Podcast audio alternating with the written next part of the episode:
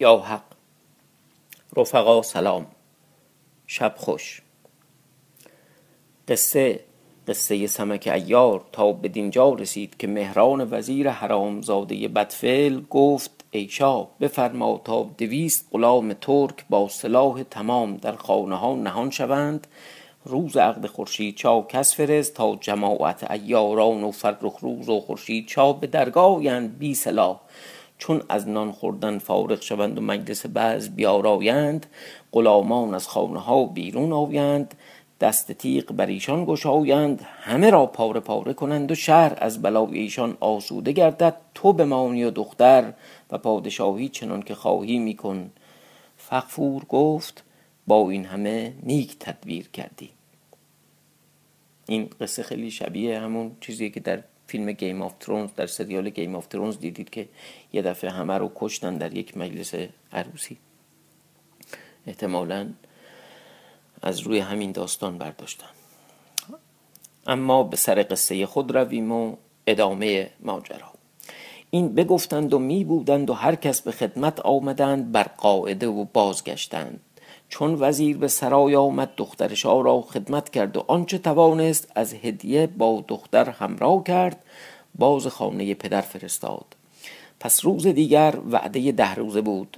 شاه بارگاه ساخت جمله عمرای دولت و خاصگیان را بخواند و کس فرستاد تا جماعت ایاران با سمک و خورشید شاه و فرخ روز و شغال پیلزور بیامدند حاجبان درگاه و خدمتکاران.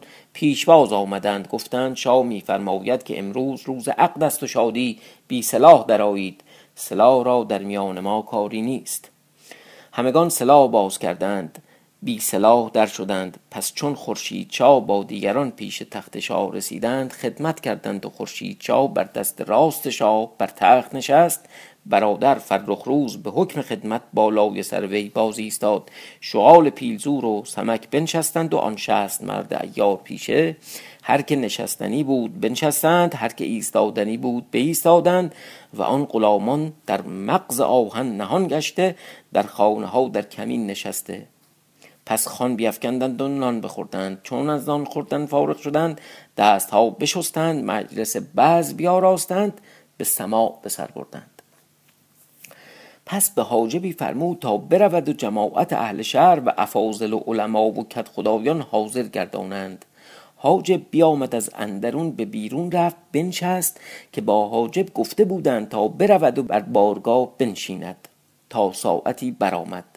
دو سه دور شراب بگشت. مهران وزیر دستار از سر فرو گرفت یعنی گرم است. دست به ریش فرو آورد غلامان از خانه ها بیرون آمدند دست تیغ بر ایشان گشادند. چون سمک بدید گفت دریغا که در دام افتادیم.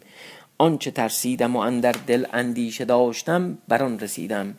پس کاردی در میان دوران پنهان کرده بود برآورد و در غلامان افتاد و گفت ای سمک خود را به خیره بر باد نتوان دادن که بیشک از اینجا نخواهیم رست. به عوض خون خود بکوش. این اندیشه بکرد. می‌زد و می افکند و خورشید شاه سر در پیش افکنده بود. می گفت ای فرخ روز دیدی چه کردند؟ به حیلت ما را به دام آوردند و بر باد دادند. این حرامزاده مهران وزیر کرد. دشنام می‌داد و سر می جنبانید می گفت تا بنگرم چه خواهد بود. هر دو سر در پیش افکندند. غلامان از ایاران می افکندند. از بهران که بی بودند. ده تن را بگرفتند و از غلامان ده تن بر دست سمک کشته گشتند.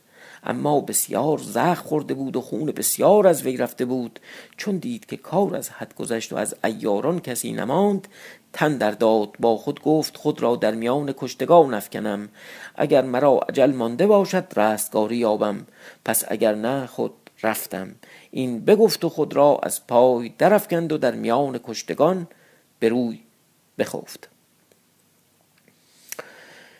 غلامان خورشید شاه و فرخ روز را با شغال بگرفتند و بربستند. گفتند ای شاه چه کنیم؟ شاه فقفور با مهران وزیر گفت چه کنیم؟ حق تعالی تقدیر کرد که ایشان را هنوز عجل مانده بود.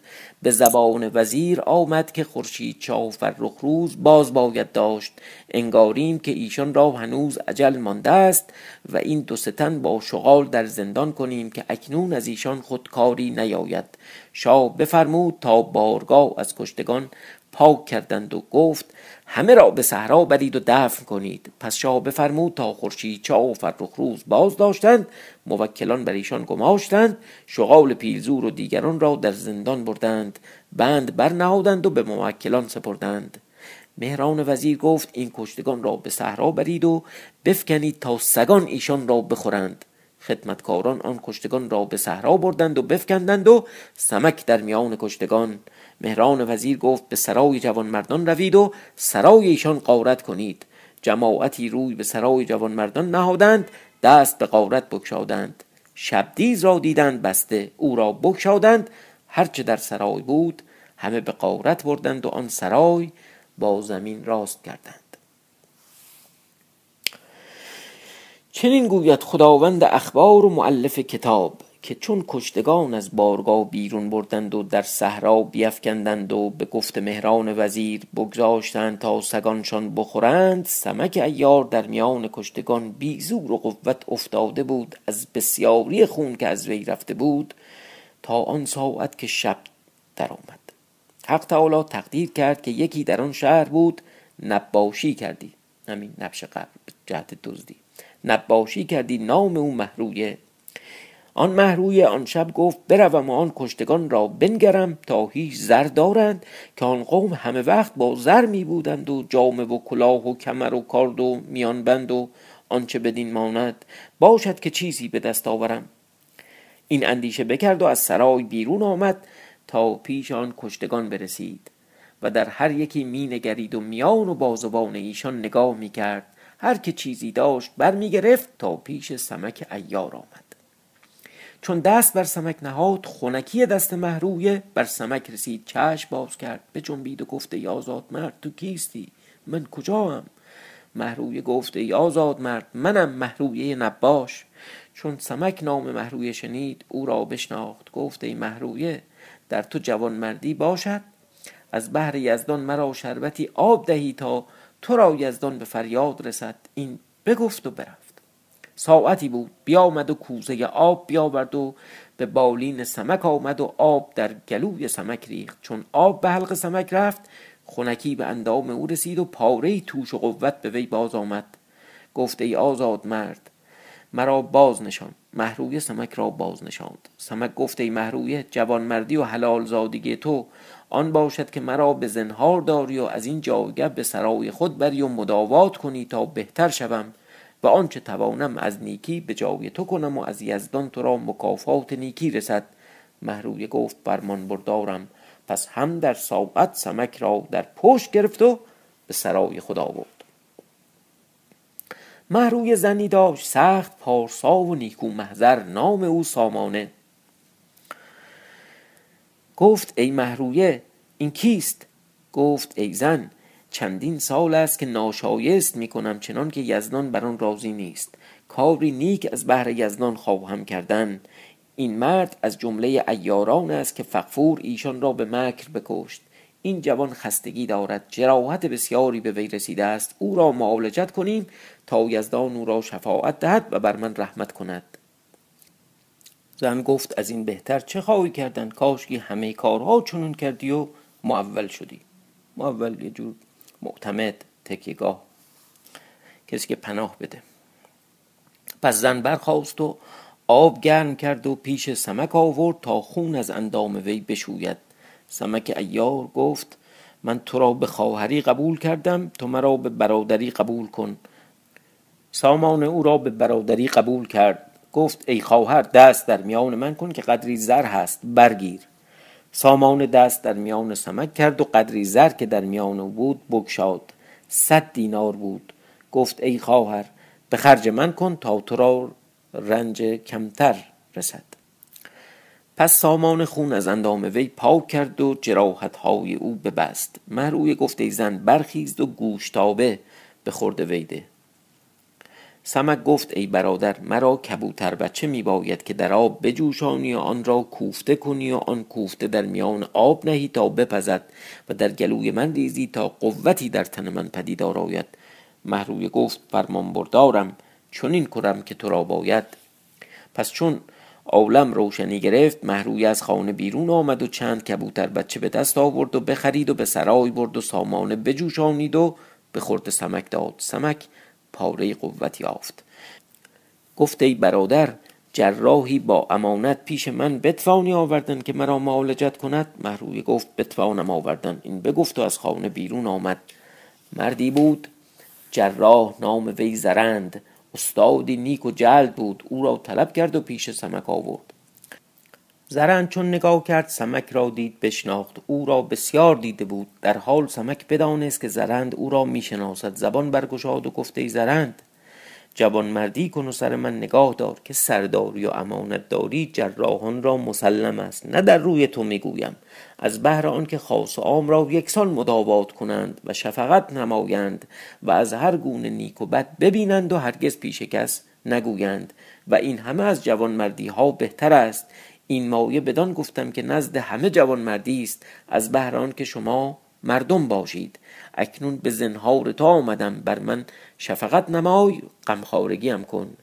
زرند سوگند خورد. به یزدان دادار کردگار که سر تو نگاه دارم. در نسپارم و نیازارم و شفقت باز نگیرم. آنچه توانم و دانم از قایت کار فرو نگذارم. چون زرند سوگند خورد سمک دست در بازو کرد ده دانه گوهر بیرون آورد که هزار دینار قیمت بود به دست زرند جراح داد. گفت این از من امانت دار که این نه از آن من است از آن شغال پیزور است. زرند جراح گفت ای سمک بر این حاجت نیست تو در بازو بگذار تا من معالجت کنم چون تو بهتر گردی بده اگر نه روا نباشد. سمک گفت ای زرند نگاه دار. زرند بستد و معالجت کرد تا بر آن کار یک ماه برآمد. سمک را جراحت بهتر گشت. سمک در خود نگاه کرد خرم شد. از نشاط بر خود حرکت کرد. جراحت ها هنوز سخت نگشته بود. سه جایگاه باز شکست. خون روانه شد. چون جراح بیامد و احوال پرسید سمک گفت فرمان بردارم. پس ده روز دیگر صبر کرد. او را معالجت کرد. سمک به قایت بهتر شد. نهانی به گرما برفت سر و تن بشست به سرای محرویا آمد بنشست و گفت ای آزاد مرد کاردی و کمندی بیاور و صدره و پایتابه و آنچه به کار باید. صدره چیزی بوده که جلوی سینه میبستن یه جور سینه بند برای کارهای پهلوانی. محروی آنچه به کار بایست همه داشت سمک همه ترتیب کرد و می بود تا شب تیر نهاد در عالم روز روشن تاختن گرفت و روز نورانی از پیش شب ظلمانی به هزیمت شد. سمک برخواست که وقت مردان بود و سازها بر خود راست کرد. از سرای محروی بیرون آمد. تنها روی به در نهاد تا کجا روی به مقصد نهد. با خود گفت مرا جایگاهی باید که مال فراوان باشد. از غذا گذر وی بر در دکان سعید جوهری بود که شریک مهران وزیر بود. با خود گفت جایگاه یافتم. آنجا مال فراوان به دست آید. همه از آن دشمن است. مهران وزیر حرامزاده سگ. سمک پیرامون دکان برآمد. جایگاهی به دست آورد و نقل در دکان برید و در رفت و ده بدره زر برگرفت و به سرای محروی نباش آمد بیرنج. محروی آن حال بدید گفت این زر از کجا آوردی؟ سمک ایار گفت بر تو پرسیدن نیست که جوان مردان از احوال کس نپرسند مگر خود بگویند و از بهران می‌گویم که مپرس که تو را دل در کاری دارد. تو خرما میخور و خر میران این همه تو راست تو را زر می باید یا جایگاه زر می خواهی هر جا که خواهی پنهان کن اگر خداوند زر می خواهی خود دانی. محروی آفرین کرد و می بودند تا عالم ظلمانی نورانی گشت. زرند جراح در آمد و سلام گفت. سمک برخاست او را بپرسید. در حال دو بدره زر در پیش نهاد و عذرها خواست. گفت این هزار دینار داروها و هزار قدم رنجه توست. زرند خدمت کرد. آن بازوبند بیرون آورد و بوسه داد و پیش سمک نهاد و آن زر برگرفت و برفت. حق تعالی تقدیر کرد که گذر زرند بر در دکان سعید جوهری بود. چون روز روشن گشت نقد دیدند در دکان سعید بریده. فریاد برآوردند. سعید را خبر کردند. سعید در دکان رفت و قماشات جمله بنگرید. گفت ده بدره زر به کار می باید فریاد برآوردند و هر کسی سخنی می‌گفتند. یکی می‌گفت این کار که کرده است؟ مگر ایاران کردند. دیگری می‌گفت ایاری نمانده و اگر مانده بودندی ایشان دزدی نکردندی. و این دزدی این بود است و راه دانست که کجا بوده است. یکی گفت نیکو کرده است. آخر زر کسی برده است که بسیار دارد و دزدی از جایگاهی چنین باید کرد. هر یکی سخنی می‌گفتند. چون زرند جرا را گذر بر آن مقام افتاد در میان قلب و آشوب مردم میگذشت که خلق بر هم افتادند. زرند افتاد کیسه از آستین وی بیرون افتاد کیسه بدرید و زر بریخت. مردم در وی آویختند او را بگرفتند زر میچیدند. سعید جوهری فریاد می‌کرد که آن زر به من نمایید. زر به وی نمودند. سعید گفت این زر از آن من است. او را بگیرید. زرند جرا را بگرفتند. دست باز پس پستند خلق بسیار در دنبال وی افتادند. زرن را به سرای شاه بردند. هر کسی می‌گفتند این زن نیکو پدیدار آمد. دیگری می‌گفت اگر این زر از این زر از آن دیگری بودی پدیدار نیامدی. نیکو برد و زیبا پدیدار آمد. یکی می‌گفت این کار از دست این بر نیاید. مردی حجام این نقل نداند بریدن. دیگری می‌گفت ممکن باشد که این کار دیگری کرده است و این مرد به وی رسیده. و این قدر به وی داده. از هر گونه سخن می‌گفتند محروی نباش آمده بود آن حدیث ها میشنید تا زرند را به سرای شاه بردند پیش تخت شاه بداشتند. سعید جوهری گفت ای بزرگوار شاه دوش به دکان بنده آمده بودند و نقد بریدند و ده بدره زر بردند هر بدره هزار دینار. از بامداد نشان این زر در دست این جراح پیدا آمد. مهران وزیر گفت ای مرد این زر از کجا آوردی؟ راست بگوی تا تو را به جان زنهار دهم. زرن گفت این زر را به راه دیدم افتاده برگرفتم که به سرای برم. روزی من نبود از من بیافتاد به خداوندش رسید. مهران وزیر گفت دروغ می‌گوید جلاد را بخوانید تا او را چوب زند. جرا را از بارگاه بیرون بردند در عقابین کشیدند. یه جور مثل خار فلزی آهنین بستنش. در عقابین کشیدند و دست و چوب بر وی گشادند. زرند با خود گفت ای تن تو را بیش از چوب نخواهند زدن. مردی کن خود را به دست چوب بازده. این راز آشکار مکن که نامردی باشد از برای صد چوب یا هزار چوب مردی باز دادن زنهار راز نگاهدار اگر خود تو را زخم چوب بشکند و به زخم چوب مردن به باشد از خیانت کار فرمودن و مردی را به جان در بازیدن خاصه چون سمک مردی. این بگفت و تن در چوب داد. جلاد او را چوب می‌زد تا چندان چوب زد که هفت اندام وی پاره پاره شد. خون روانه گشت و زرن به هیچ گونه اقرار نکرد و نیاورد. به جز آنکه می‌گفت زر به راه دیدم. چون کار از حد بگذشت و اقرار نیاورد احوال به مهران وزیر بگفتند. مهران وزیر گفت او را به زندان باز دارید تا بگویم که با او چه می باید کردن.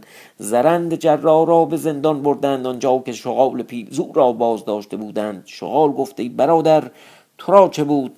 به چه به زندان کردند زرند جرا همه احوال ها باز گفت گفت ای برادر فارغ باش چون او را به جان رنجی نیست زود باشد که همه را به در برد. اما چون محروی نباش احوال ها معلوم کرد بیامد به خانه. همه با سمک باز گفت سمک از جهت زرند دل مشغول شد. اما بر وی آفرین کرد بدان جوان مردی که کرده بود. پس گفت ای برادر هیچ دانی که شغال پیلزور آن جوان مردان را کجا باز داشتند و خورشید چاه و فرخ روز را نیز کجا باز داشتند؟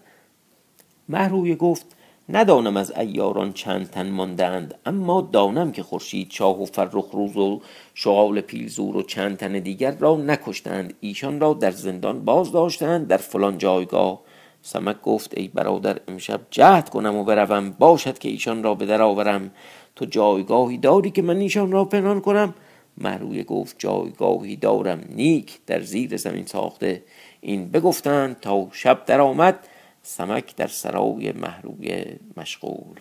ادامه قصه قید حیات بماند برای فردا شب. یا حق.